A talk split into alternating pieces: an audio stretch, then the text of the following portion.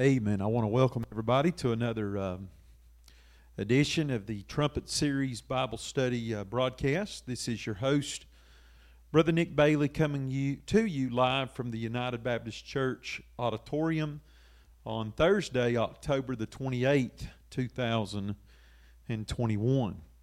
Amen. Getting ready to end another, not just another week, but another month.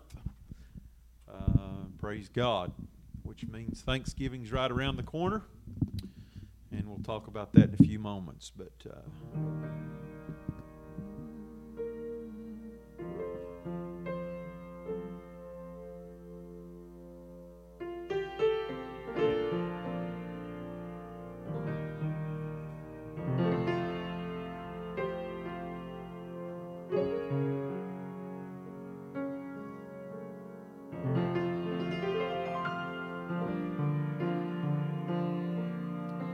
again as we move uh, closer to Thanksgiving.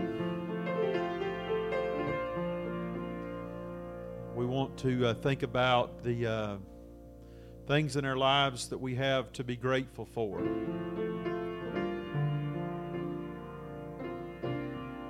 And I don't know about you, but I've got so much to thank Him for today.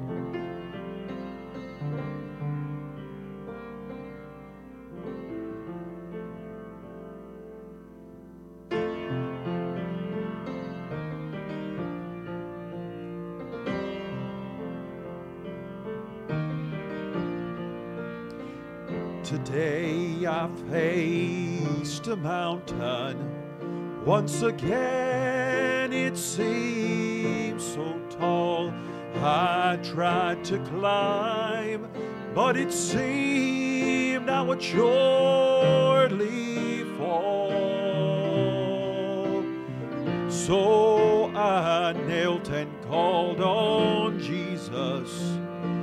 just as always I felt His presence, His hand of mercy lifted me just in time. So I want to thank Him, I want to praise Him. His grace has been sufficient, and like before. Given victory one more time. He was always standing by my side when the valley was low and the river was wide. I want to thank Him, I want to praise Him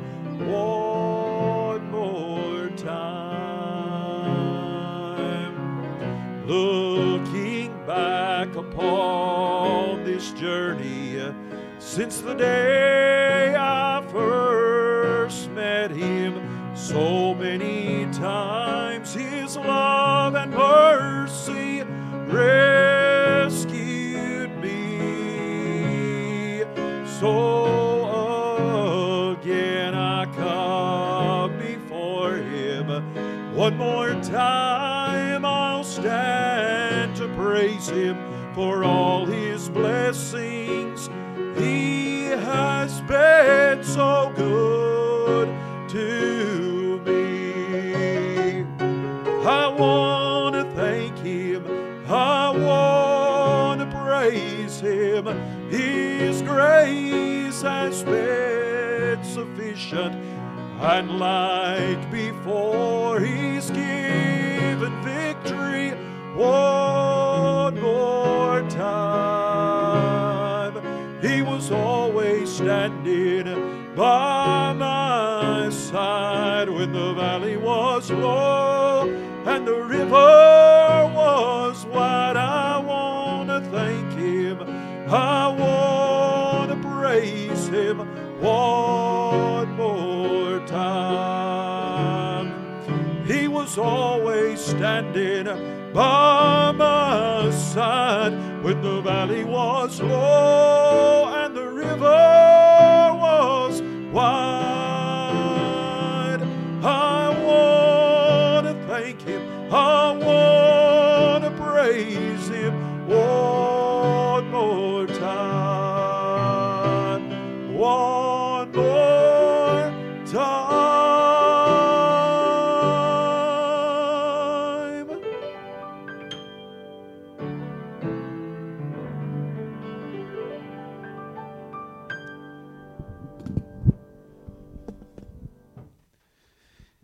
Amen. Just want to thank the Lord one more time for His goodness towards us who are saved. Boy, I tell you, I couldn't ever thank Him enough, couldn't ever praise Him enough for just how good He's been to me.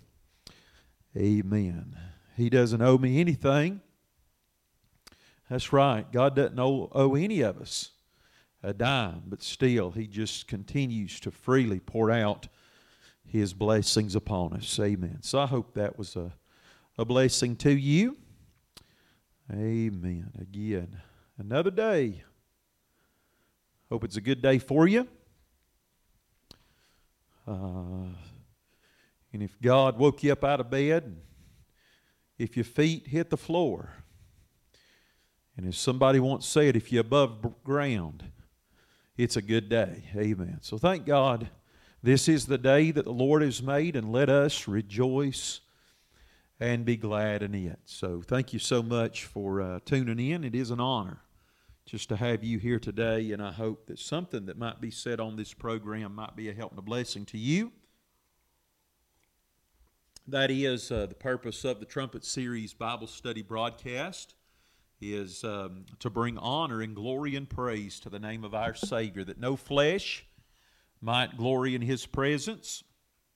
And uh, again, our motto verse for this uh, program is uh, Spare not, cry loud, lift up our voices like a trumpet. So we want to magnify uh, the Word of God. Amen. Exalt the Son of God. Jesus said that if I be lifted up, I draw all men unto myself. So we want to lift him up and trust that through this uh, open door of avenue God's given to us through the Trumpet Series Bible Study program that um, uh, men and women, boys and girls, would be drawn to Jesus. Those who are saved, if you're saved, uh, our prayer and our plea and our desire for you by way of this broadcast is that you, you will be drawn closer to Him and be encouraged and chan- challenged uh, to be more faithful in your own Bible study. Amen. And uh, daily devotions.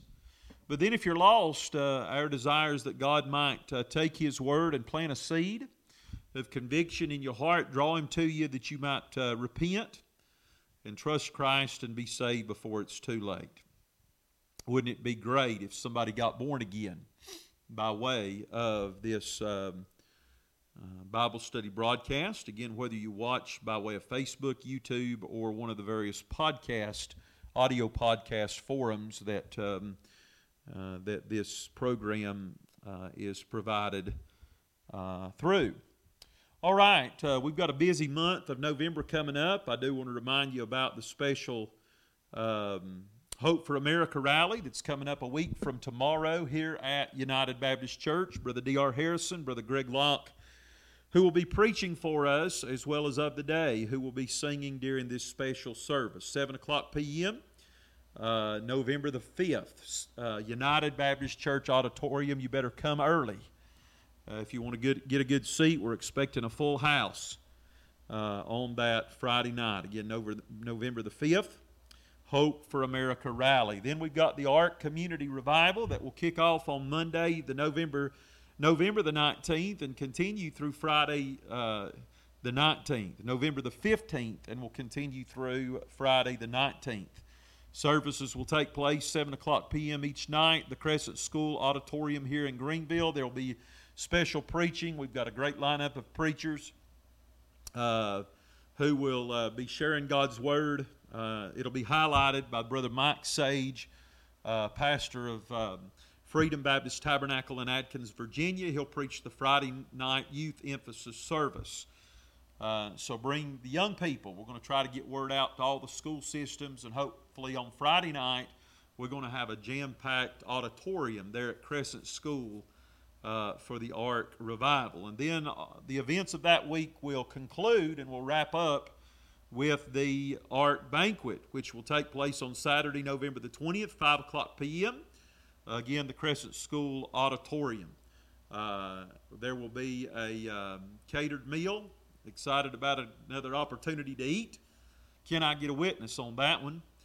Uh, there's going to be a ministry presentation just to give you an update of what God's doing uh, by way of the Ark Ministries. Amen. This vision that God placed on our heart right at four years ago now, and how that ministry is growing and expanding. And uh, we're wanting to take it to the next level that God would have it to be at. And then we're going to um, have a silent auction. Uh, various businesses are going to be donating uh, items to be auctioned off silently um, again at the Ark Banquet, and then we're going to have a fundraising drive to raise some financial resources for the Ark Ministry. Again, that's 5 o'clock p.m., August the 20th on Saturday. And again, you can purchase your tickets. You do have to have a ticket. Now, again, we're not uh, charging admission for the revival. Uh, that'll take place uh, that week. But on Saturday for the banquet, there will be an admission cost of $10 for adults, $5 for children, and anyone three and under will get in free. So reserve your ticket. You can purchase a ticket to the Ark banquet uh, by going down to the Ark thrift store. Uh, I try to carry some of those tickets with me, and other board members, Dylan Bailey, Josh Cutshall, Jason Hensley, they have tickets as well. So purchase your ticket, reserve your place uh, for the Ark banquet, and see what the Lord's doing in that uh, ministry. Not our ministry, but it's His ministry. He give us the vision, laid the burden on our hearts, and we are just stewards of His work that He wants to use to reach our community for the cause of Christ. All right, let's go to the Lord in prayer, and then we'll get right into today's study. Uh, again, I want you to, to continue to keep those prayer requests coming in. And uh, again, I do believe in the power of prayer. The Bible says that the effectual, fervent Prayer of the righteous man availeth much. for this is the confidence that we have in him that if we ask anything according to his will, he hear us. And we know that if he hear us, whatsoever we ask, we know that we shall have the petitions that we desired of him. 1 John chapter number 5.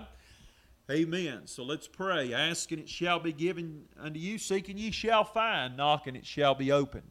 You have not because you ask not. So, uh, again, we need to pray for one another, bear one another's burdens by way of intercessory prayers. So, give those prayer requests to us, and we'll do our best to make them known from day to day on uh, that day's program.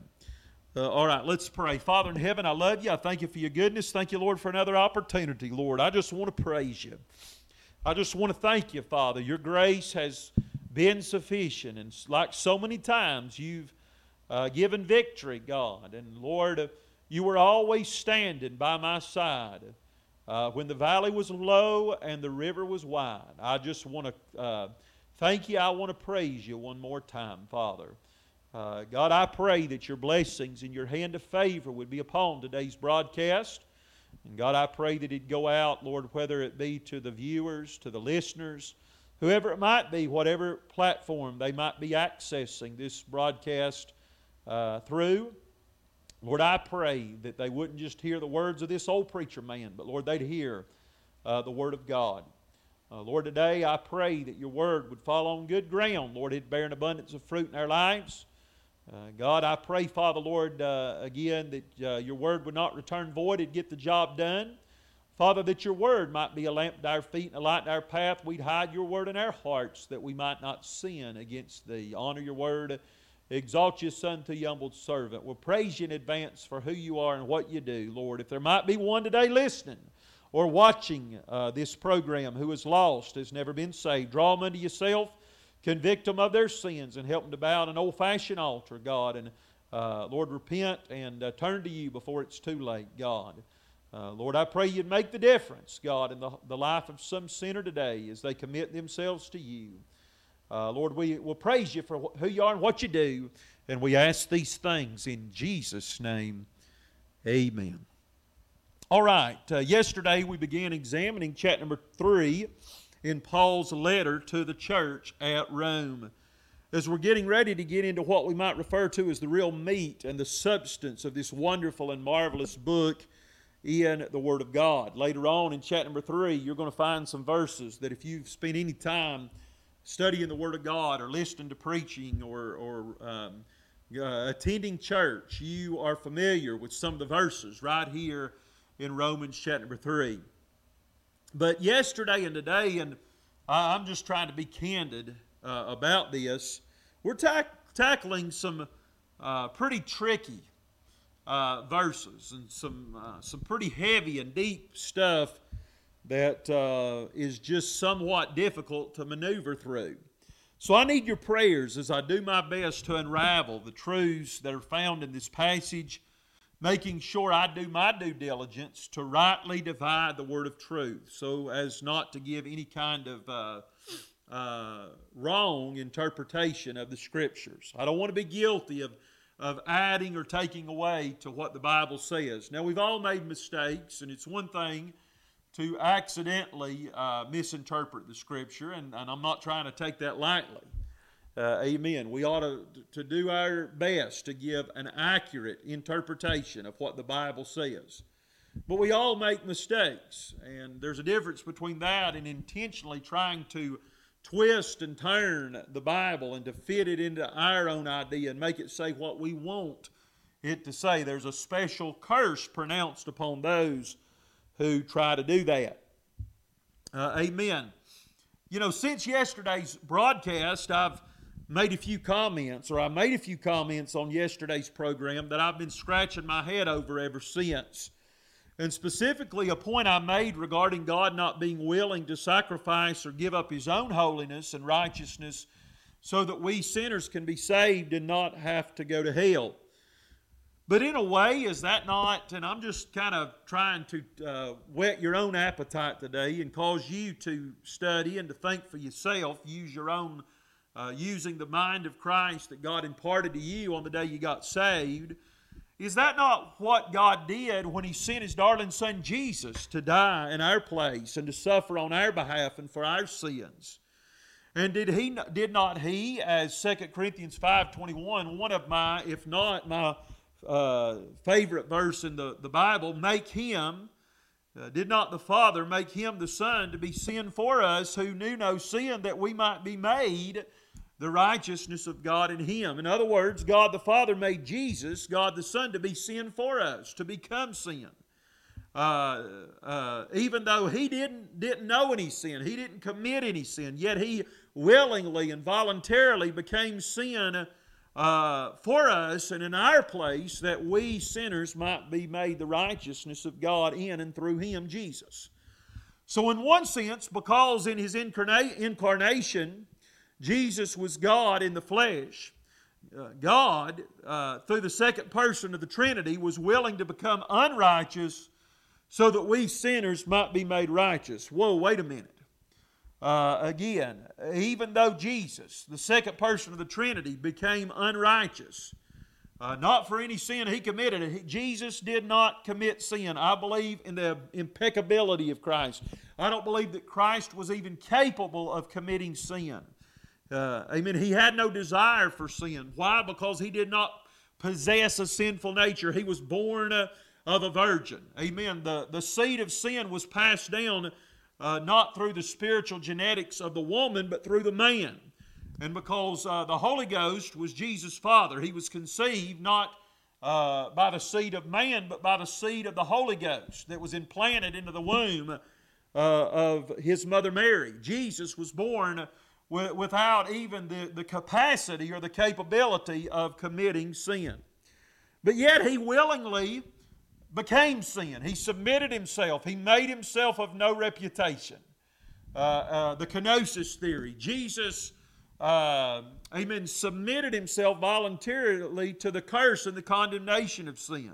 So, for just a little while, as Jesus suffered, bled, and died on, on the cross, uh, his Father, turned his back on his son because God the Father no longer saw Jesus in his purity, in his innocence, in his holiness, and his righteousness, but God saw the Son. God saw the second person of the Trinity. God saw Jesus Christ, not as he was, innocent, pure, holy, and sinless, but God saw Jesus for just a small space of time as unholy, unrighteous, and sinful as he bore not his sins, but our sins in his own flesh and through his own body as the fullness of and the fury of God's wrath was poured out on the body of his darling son. Uh, you know, that is beyond uh, uh, the ability of our uh, finite human minds to comprehend. And we can't understand that. How that God the Father was still able to remain righteous as he watched from his throne and he saw the second person of the Trinity, God the Son, Jesus Christ, become unrighteous uh, for us. And, and you know, I'll just be honest with you, that almost seems like blasphemy for me to even utter out of my mouth. Amen. But Jesus, the Bible says clearly that Jesus, God the Father, made God the Son. The Father made the Son, uh, He made Him to be sin for us who knew no sin, that we might be made the righteousness of God in Him. The question is then, how could God the Father be righteous while God the Son could be made unrighteous, even if it was te- temporarily and for a moment? Not for his own sin, but for the sin you and I are guilty of. And to be honest with you, I don't have an answer to that question. Who knows? Maybe God will let us uh, ask that question when we get to heaven. Uh, amen. Uh, so, again, we'll save that for another day. But just because I don't understand it or have an answer for it doesn't mean that I don't believe it. As you've heard me say already on this program, we, we cannot, uh, we finite human beings cannot base our willingness to trust, to believe, and obey an infinite uh, creator on whether or not we are able to understand or comprehend everything he does or everything that occurs uh, in our lives. Friend, if you base your willingness to trust, believe, and obey God on whether or not you understand or are able to comprehend everything uh, there is to know about God or about your life, then you're not going to last very long. Your faith will fail. Faith is a willingness. Uh, amen. Uh, faith is a willingness to believe God even when we don't understand God. Uh, faith is a willingness to obey God and to trust God even when God doesn't make sense to us. Amen. Yesterday, we spent a large majority of our time talking about how that man's response to the law and, and Word of God does not change or alter the accuracy, the reliability, or the credibility of the Scriptures. Why? Because just as God's nature is immutable and, change, and, and, and unchanging, so also His Word is un- unchanging as well. Uh, that's right. In a changing world, I am so thankful I serve an unchanging God, and I'm so thankful that I have and possess uh, confidently uh, a copy of God's unchanging Word. Psalm 119 says, Forever, O Lord, thy word is settled in heaven. Aren't you thankful that your faith and your hope is built upon the unsettling and the firm foundation of the Bible. And what that means is that man's opinion, his idea, his philosophy, or his attempt to manipulate, influence, or reinterpret the Bible does not change uh, the uh, unsettled nature of God's Word. Someone once said the Bible says what it means, and it means what it says. And because of that, you and I do not have the right or the authority to twist, turn it, or mold it into a more convenient version that fits more comfortably into our lives. And friend, there is no such thing as a user friendly or a customized version of the Word of God. And can I just say to you today, and I'll run this hobby horse real quick and we'll move on. Uh, but I don't even like the word version at all. We talk about which version of the Bible do you use.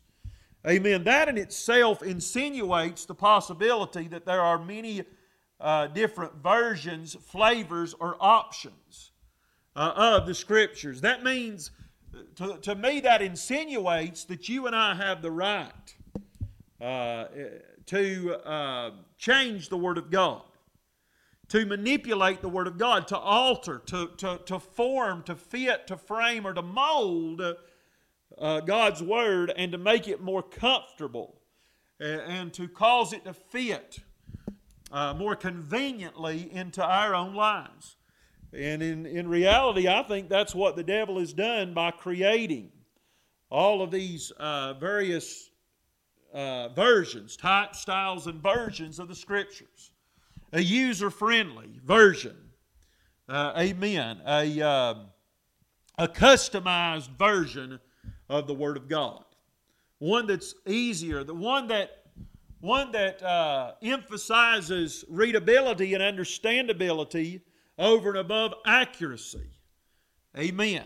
In other words, I, when when I give you a Bible, I'm giving you not uh, what the Bible says uh, objectively, but what I believe it to mean, which is subject to my own interpretation or opinion. And what the devil's doing, he's undermining, he's attempting to undermine um, the uh, credibility, the accuracy, and the reliability and the efficacy of the Bible in our own minds. Now, here's the thing the devil can do what he wants to, and he's tried ever since uh, the beginning of time uh, to undermine the Word of God uh, as it exists.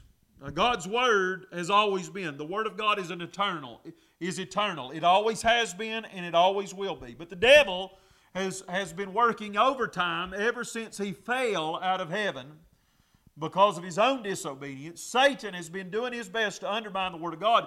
Well, he cannot do that. But why? Because the Word of God is forever settled. The devil cannot change the Word of God.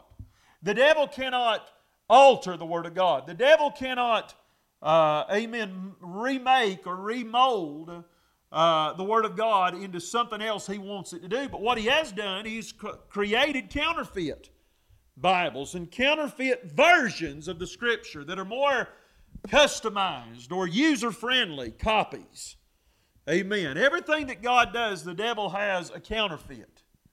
Uh, the devil wants to recreate his own version of the Bible, and he's doing a good job of it in our world today. There's only one Bible, and it is the infallible, inerrant, inspired, and perfectly preserved Word of God. So, because of the unchanging and forever settled nature of the Scriptures, God's Word always has and always will trump the words, the thoughts, the ideas, the philosophies, and the opinions of man. Paul wrote it in Romans 3, verse 4. We studied it yesterday. Let God be true and every man a liar.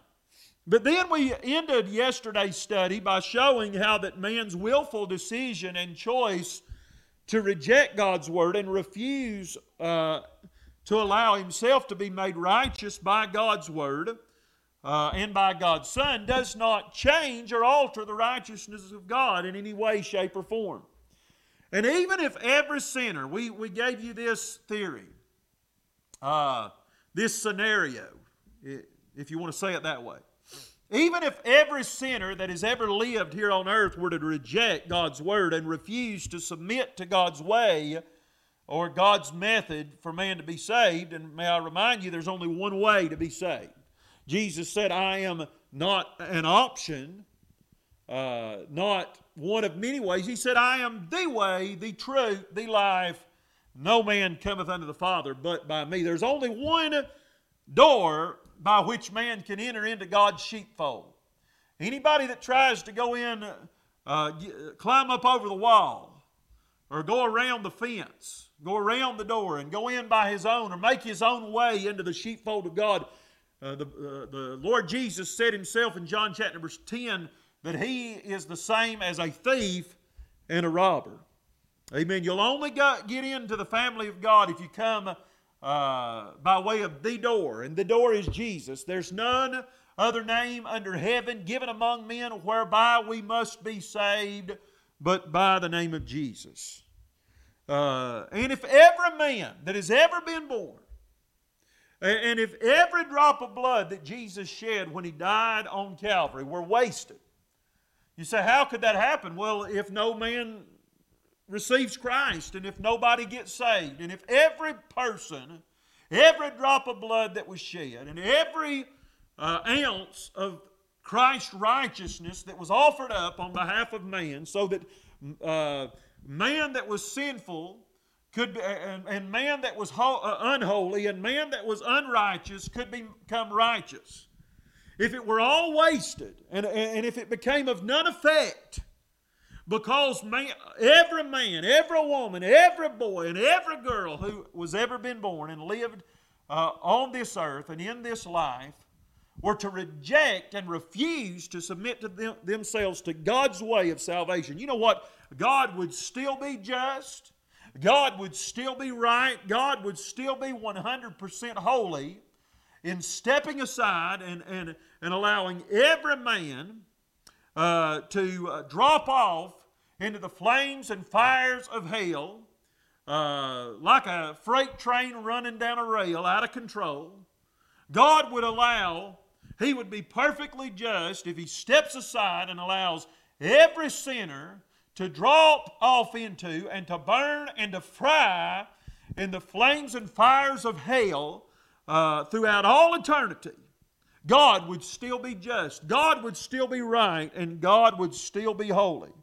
Amen. And, and if that happened, it wouldn't be because God uh, purposefully and intentionally sent man to hell, but it would be because man freely and voluntarily chose to go to that hellish place that was not created uh, for, for man or for huma- humanity, but it was created for the devil. Amen. If you if you go to hell, you're not going to a place where you belong. You're not going even going to a place that was created for you. If you spend an eternity in hell, uh, amen, you'll be going to a place that was created for Satan, the devil, and his minions. But listen, uh, amen. The truth is, if you reject the sacrifice and offering of Jesus Christ on your behalf, if you refuse to submit yourself to God's way of salvation, then God will uh, step aside and He will allow you to drop off into the flames and fires of heaven. And it, and it won't be His fault, it'll be your fault, and you'll have no one else to blame beside yourself. You see, friend, what man does with and how man responds to the offer of salvation God has freely and graciously made to him has no bearing or influence on the righteousness of God whatsoever. Uh, you know, even if every man went to hell, God would still be righteous, God would still be holy, and God would still be just.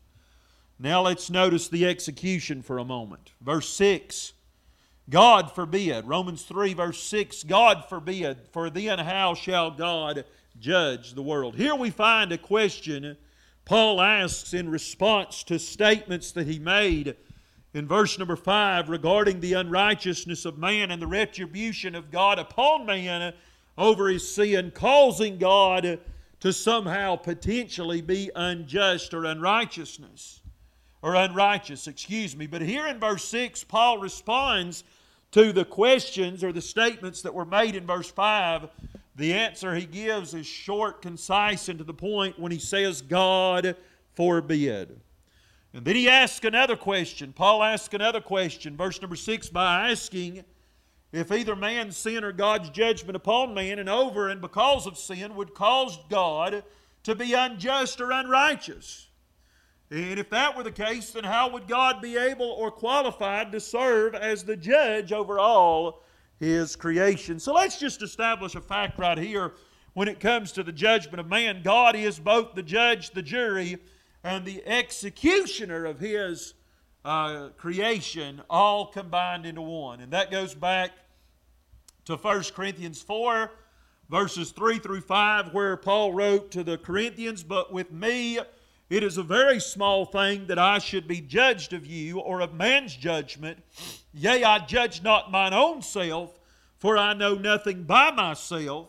Yet am I not hereby justified, but he, here it is, that judgeth me is the Lord. Uh, amen. Let me say that again. He that judgeth me, and he that judgeth you, and he that judgeth all men is the Lord. Uh, amen. Therefore, judge nothing before the time until the Lord come, but who both will bring to light the hidden things of darkness and will make manifest the counsels of the heart, and then shall every man have praise of God. Amen. And may I just say before you go any further, uh, you've got an appointment that you're not going to be able to cancel or postpone. And that is an appointment to where you're going to have to stand before the God of heaven, the creator and the sustainer of all things, the giver and the taker of life, the one that gave your breath, the one that breathed life into your body, and the one that one day will take it away from you, the one who is the determiner, uh, the ultimate determiner of where you will spend eternity in heaven or in hell. You're going to stand before Him and you're going to give an account. As it is appointed unto men once to die, and after this, the judgment. Remember, when Paul here uses the word judgment, he's talking about a sentence or a verdict that is made to determine one's guilt or innocence. Which is, this kind of judgment is different from another word for judgment that is used in 1 Corinthians 2.15, where Paul tells the Corinthians, He that is spiritual judgeth all things. And we touched on this uh, a couple of weeks ago in our study to where, you know, this idea that man, you know, this uh, scapegoat, this lame duck excuse that man uses to excuse uh, any and all forms of sin in his life. You know, if we want to preach against sin, if we want to confront people and over their sin today, they say, Don't judge me. Amen. Well, how, how can you mesh that up? Jesus said, Judge not lest ye be judged. In other words, the same way, the same measure, and the same standard, the same ruler that you use to judge other men's lives by, you better use to judge your own life by. Because you're going to uh, be judged uh, uh, by God one day. Uh, when you stand before Him on Judgment Day, you're going to be judged by God in the same way and according to the same measure, the same standard, and by the same ruler that you ju- use to judge other people. Amen. Paul said, He that's spiritual judgeth all things. But in our day, we ain't supposed to judge no one, uh, even for outright blatant sin. But in 1 Corinthians 2.15, the word judge means to analyze, scrutinize, evaluate, or investigate. It means to determine whether or not the testimony one bears or gives regarding themselves lines up with and matches up against the facts of the case. And the facts of the case, as it relates to our judgment, is the Word of God. You better make sure that the testimony of your own life lines up with the truth that's found in the Word of God. But when it comes to the idea of judgment, may I say this before we judge everybody else, we need to first judge ourselves. And when we judge ourselves, we must judge ourselves by the same standard, the same measure, and with the same ruler that we use to judge the lives of others by. Going back to the, the mote and the beam, we want to uh, nitpick every little speck that, that, uh, uh, that exists and that we can find in the lives of others, but then we want to uh, ignore, avoid, or overlook uh, the telephone pole that stands out and that everybody else can see but us in our own lives.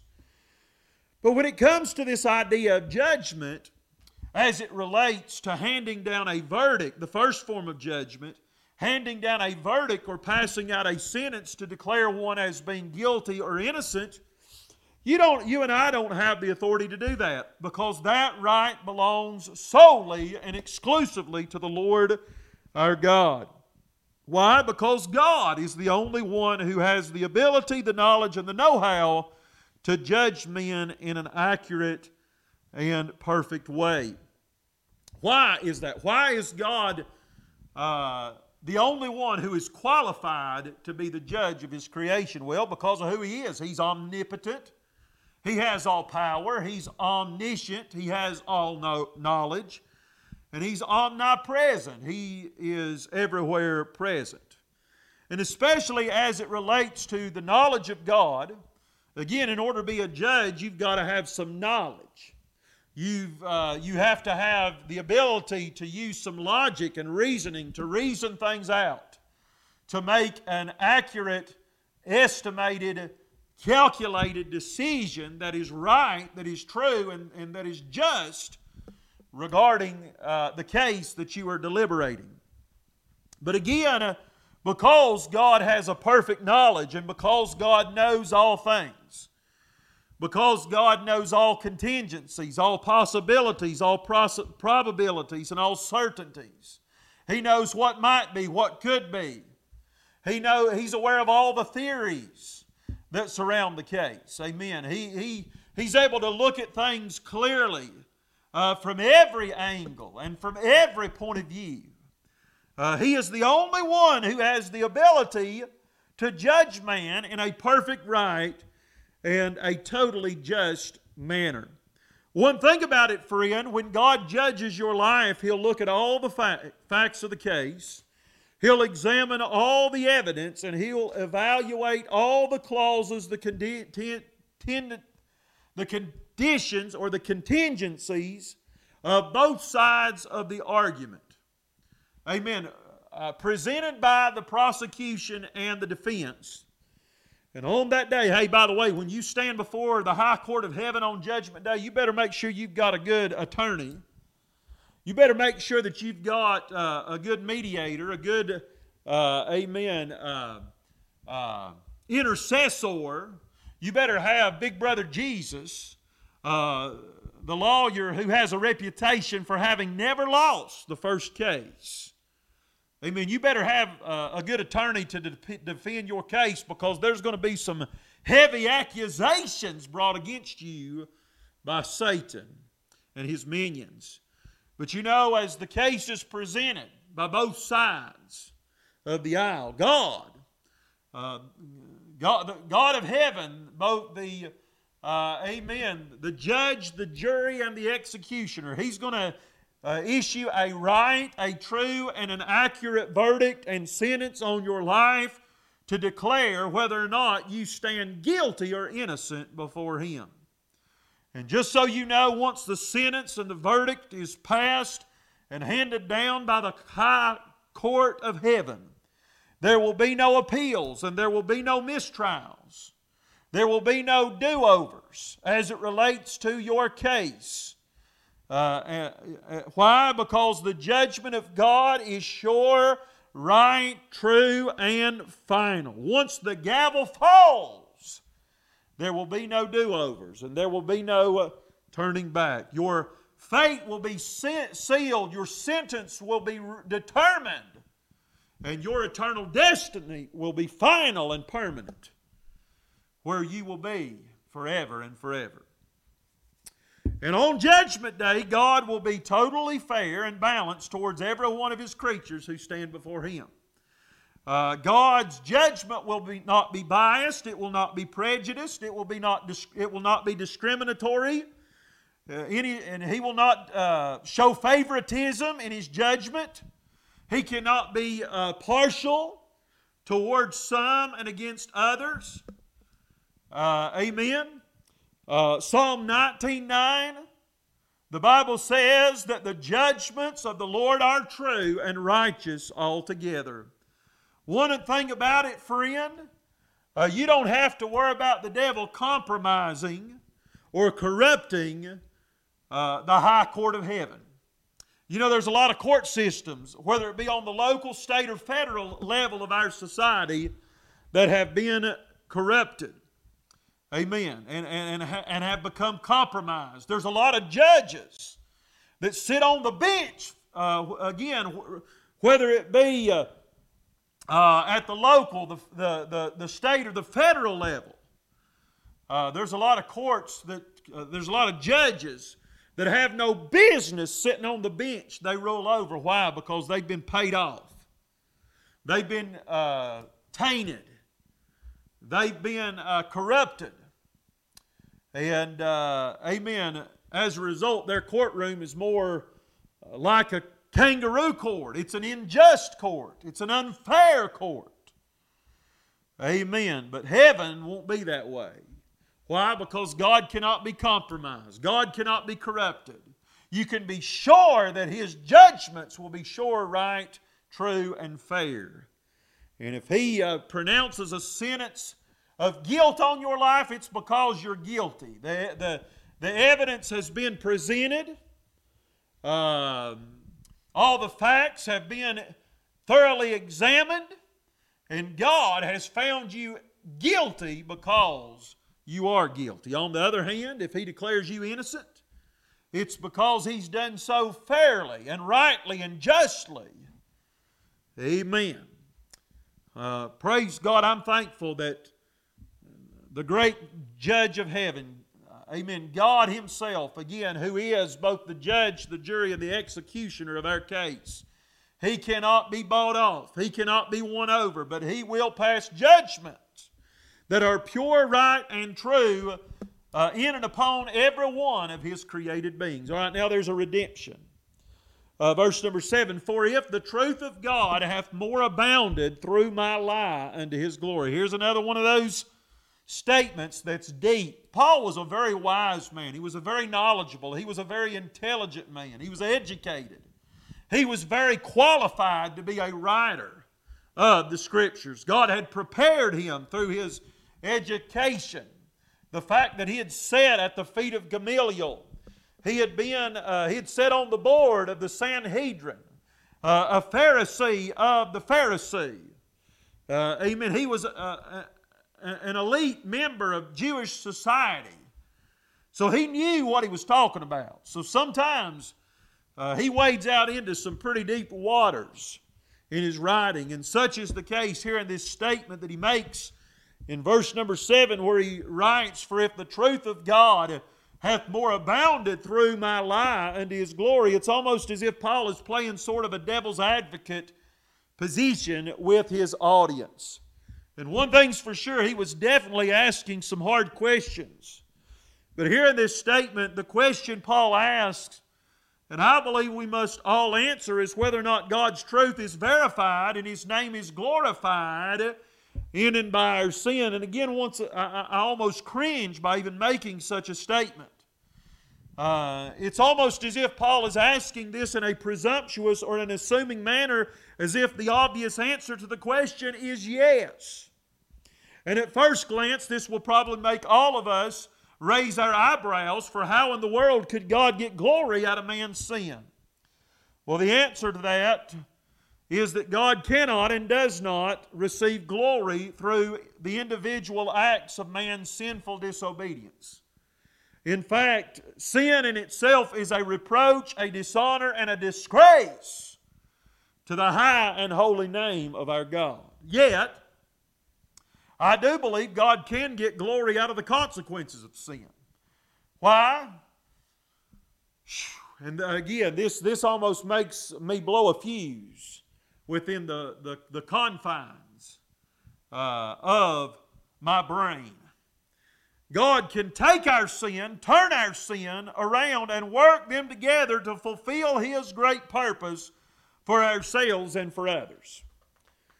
And again, I'm saying it, and I'm not stuttering when I'm saying it, that God is able to take your sin, the bad choices, the, the bad decisions you make that are contrary to His word and will. He's able to take your sin, turn it around, and work it together for your good and for His glory.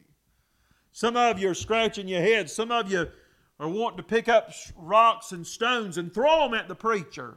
How could you say such a thing that God could get glory out of the consequences uh, and the results of man's sin, sinful choices? Well, Paul said, For all things, for we know that all things work together for good to them that love God, to them who are the called uh, according to his purpose.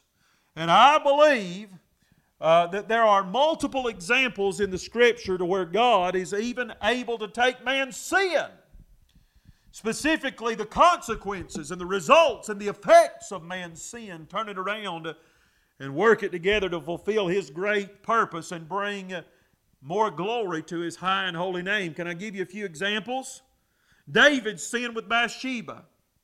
You know what a terrible sin, an adulterous sin, a sin of adultery that, uh, that progressed downwardly to an even greater sin of murder being committed against Bathsheba's husband Uriah the Hittite, one of David's most loyal soldiers.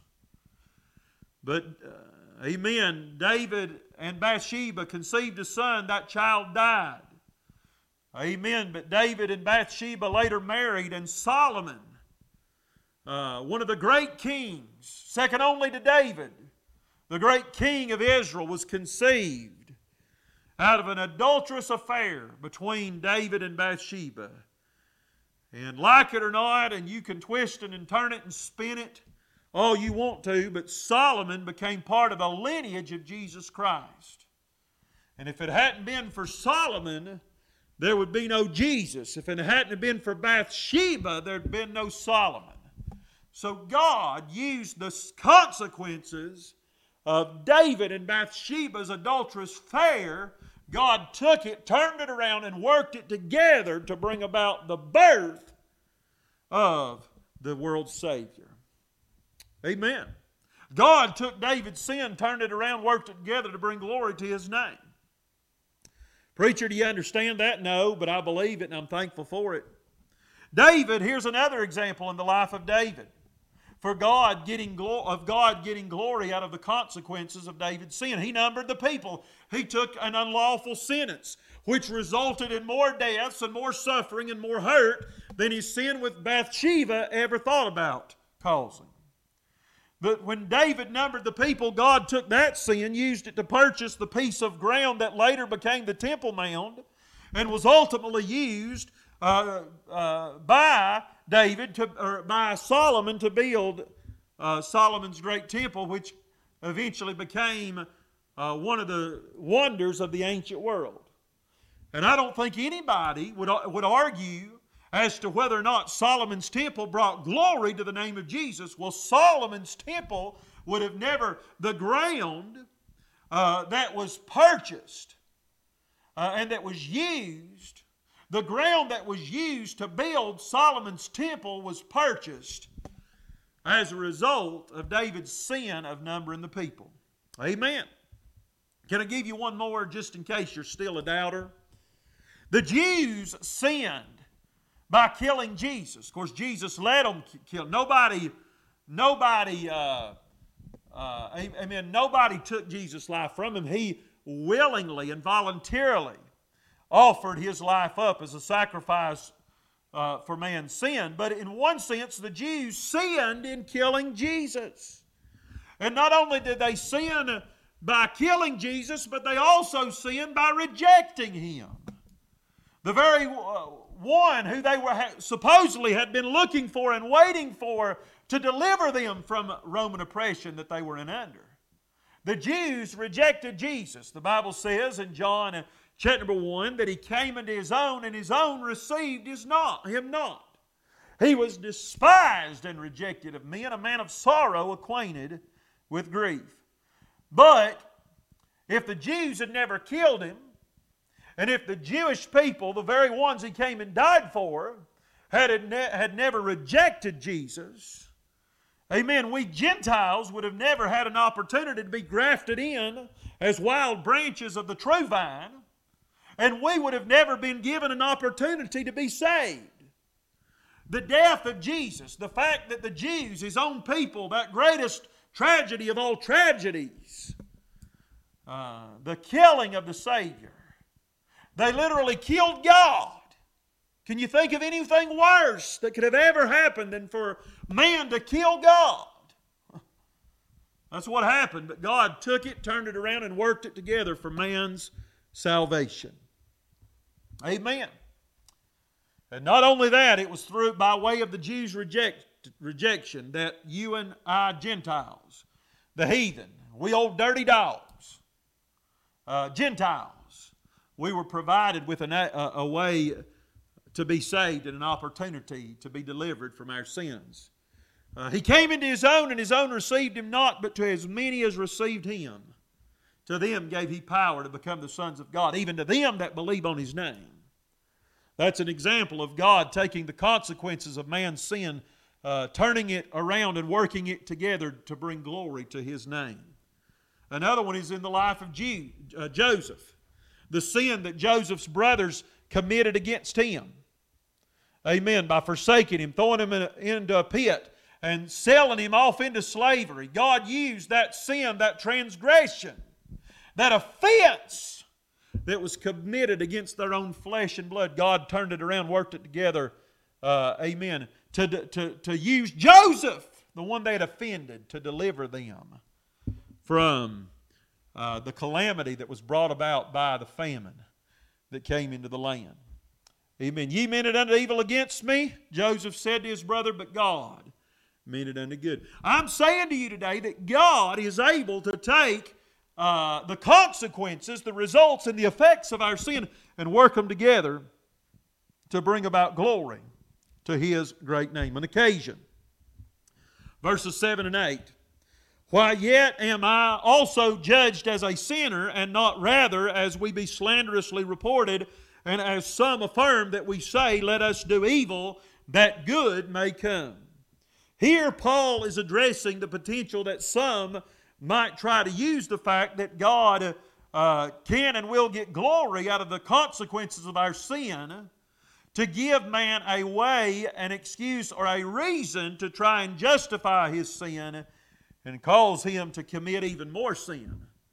And this is summarized by Paul's statement in Romans chapter number 6, verse 1 and 2, where Paul wrote, What shall we say then? Shall we continue in sin that grace may abound? God forbid.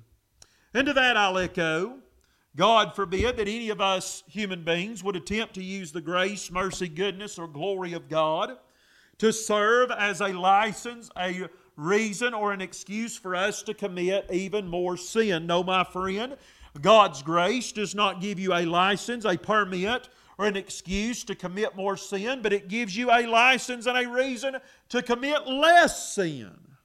Amen. Amen. Because the grace of God has delivered you and made you free from the law of sin and of death. I'm no longer a, slave to sin, but I'm a servant and a slave to Jesus Christ. So grace doesn't give me a reason to, to commit more sin, it gives me a reason to commit less sin than what I used to commit. And friend, may I just say to you today that if your false and phony idea of the marvelous grace and mercy of God that has been freely bestowed and made available to your life somehow gives you a wider avenue and a greater opportunity to commit more sin against the Lord your God than you did before you got saved, then I don't believe you've ever really and truly experienced God's mercy and grace in your life in the first place. And my advice to you is to get saved and to become born again. No, indeed, friend, anyone who has ever really and truly been saved I don't think they'd even entertain the thought of using their newfound identity in Christ as a reason, an excuse, or a license to keep on sinning or to commit more and more sin. Very simply, real, true, and genuine grace doesn't cause you or lend you to commit more sin, but real grace keeps you from committing more sin. Amen. And then we'll wrap up today's Bible study with the last point, the end of verse number 8. And then we'll get into a, an entirely brand new section starting tomorrow, uh, chapter number 9, as we get into some very, very, very familiar scripture that, that, that most of us should at least be somewhat aware of. But let's wrap things up today by considering the damnation.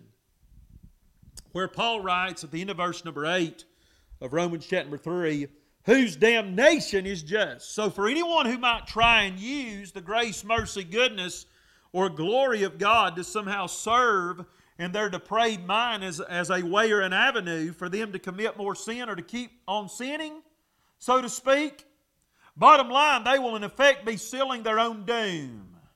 They'll be signing their own death warrant and will be uh, allowed by God to go to hell and when it's all said and done, he'll be just right and he will even get more glory because of it. Now, again, if I haven't confused and confounded you already, and if I've not got you scratching your head, raising your eyebrows, and just about uh, on the brink of blowing another brain fuse, did you know that God can actually get glory out of allowing sinners to die and go to hell? You know, the Bible says that during the tribulation, God's going to get glory. There's going to be praising and rejoicing going on in the high court of heaven. Amen. As God pours out the vials of His wrath and vengeance.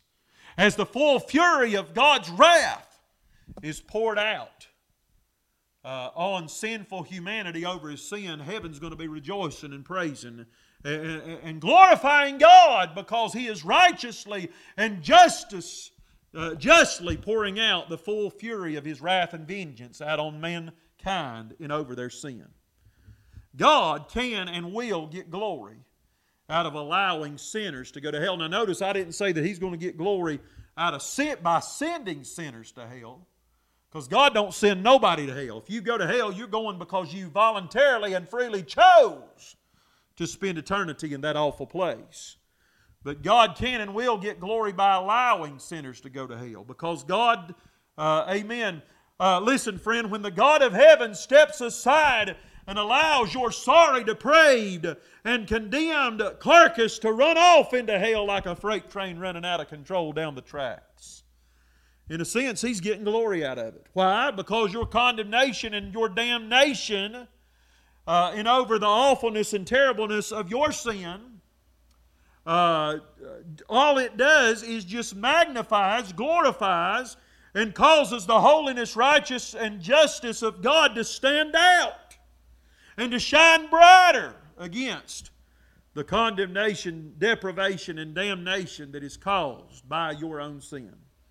So, once again, it's all turned around and brought around full circle to where everything that happens in our lives, and in accordance with God's plan, works together to bring honor, glory, and praise to the high and holy name of our God.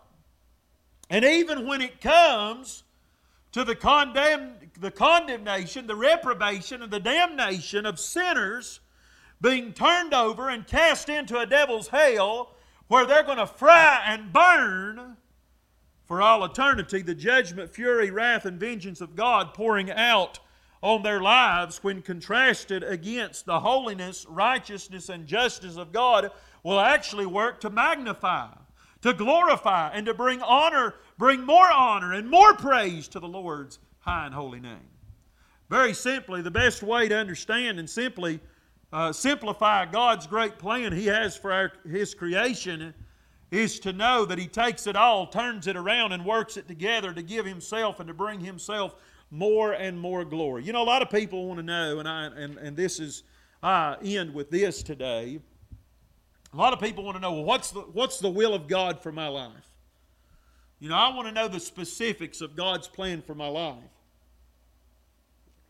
Well, friend, I want to say to you that the real emphasis and the real, real priority of, of God's plan and His will and His purpose for your life, uh, whether it be your creation, whether it be, uh, amen, your, even your salvation, everything God does in and through your life, it doesn't revolve around you, but it revolves around Him. Amen. Just as the, the planets revolve around the sun in our galaxy, this Milky Way galaxy, the, everything uh, um, revolves around the sun. Our solar system, excuse me. I failed science class a time or two when I was growing up. So don't hold that against me. But in our solar system, the planets are revolving around the sun. The sun is not revolving around the planets. And we human beings, we've got it uh, twisted into thinking that the plan of God revolves around us. No, the plan of God for our lives revolves around Him.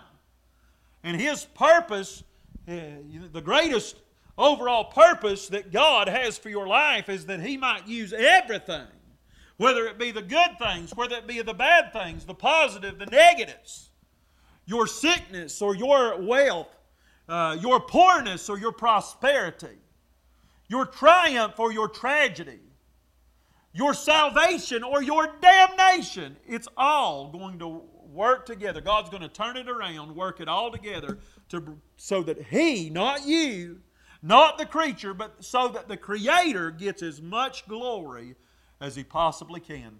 When it's all said and done, God's going to get all the glory. Amen. Amen. You aren't you aren't made for your own glory. There's no glory in sinful flesh. If you don't get anything out of the Trumpet Series Bible study broadcast today, you get this. There's no glory in sinful, depraved, fallen flesh. Amen? The purpose of your life never has been and never will be to bring glory to your own self or to your own name because there's no glory in sinful, fallen flesh. No glory in us. It's always wrong for man to glory in himself or to, or to glory in other men.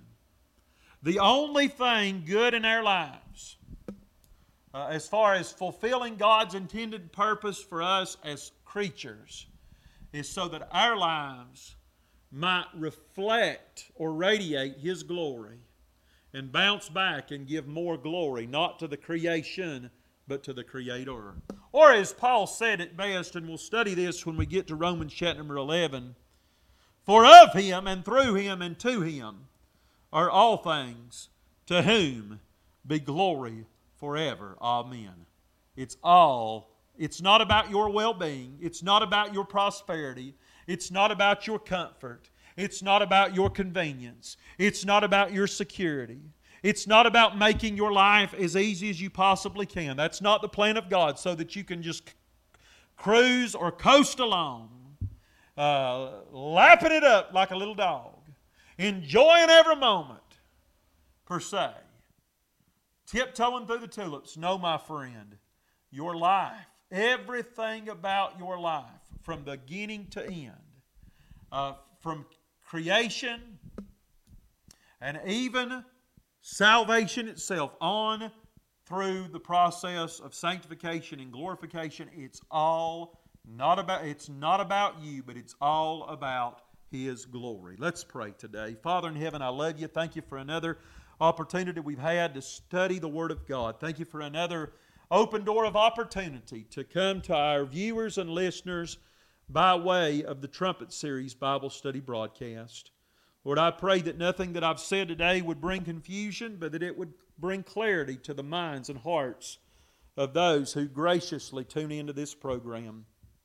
Lord, I pray, Father, Lord, that I, uh, that we would all learn the lessons of the Word of God today, and that is that you want to take it all, even the bad things, even the things that we'd like to forget, even the, even the things we'd like to go back and do over and do differently. Lord, Father, you allow it all to happen for a purpose, and that is so that we could fulfill the great purpose for our being and our creation and our existence. And that's not for ourselves, but so that you might use us to get more glory and to bring more glory to your name because you alone are worthy. Father, that no flesh should, should glory in your presence. God, I don't have the ability to glory in myself or in my own name. Any glory that I, any glory that I may try to uh, gather into myself, Lord, it's a false, it's a fake, it's a phony, and it's a corrupt glory. Because, Lord, it's impossible for corrupt, fallen creatures to, gl- to glory in themselves or in each other. God, I pray that the Trumpet Series Bible Study broadcast, Father, I pray that the Ark Ministries, I pray that United Baptist Church, I pray that my life, Nick Bailey, and my family, and everything that I've been involved in, and everything that every other person, every other preacher, and every other ministry is involved in.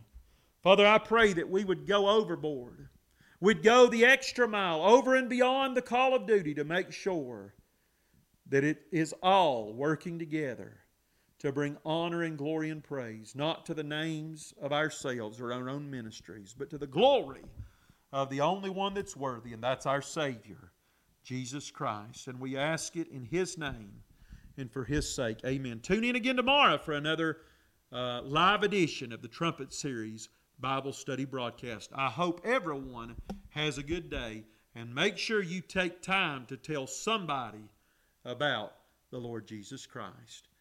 Amen and have a great day.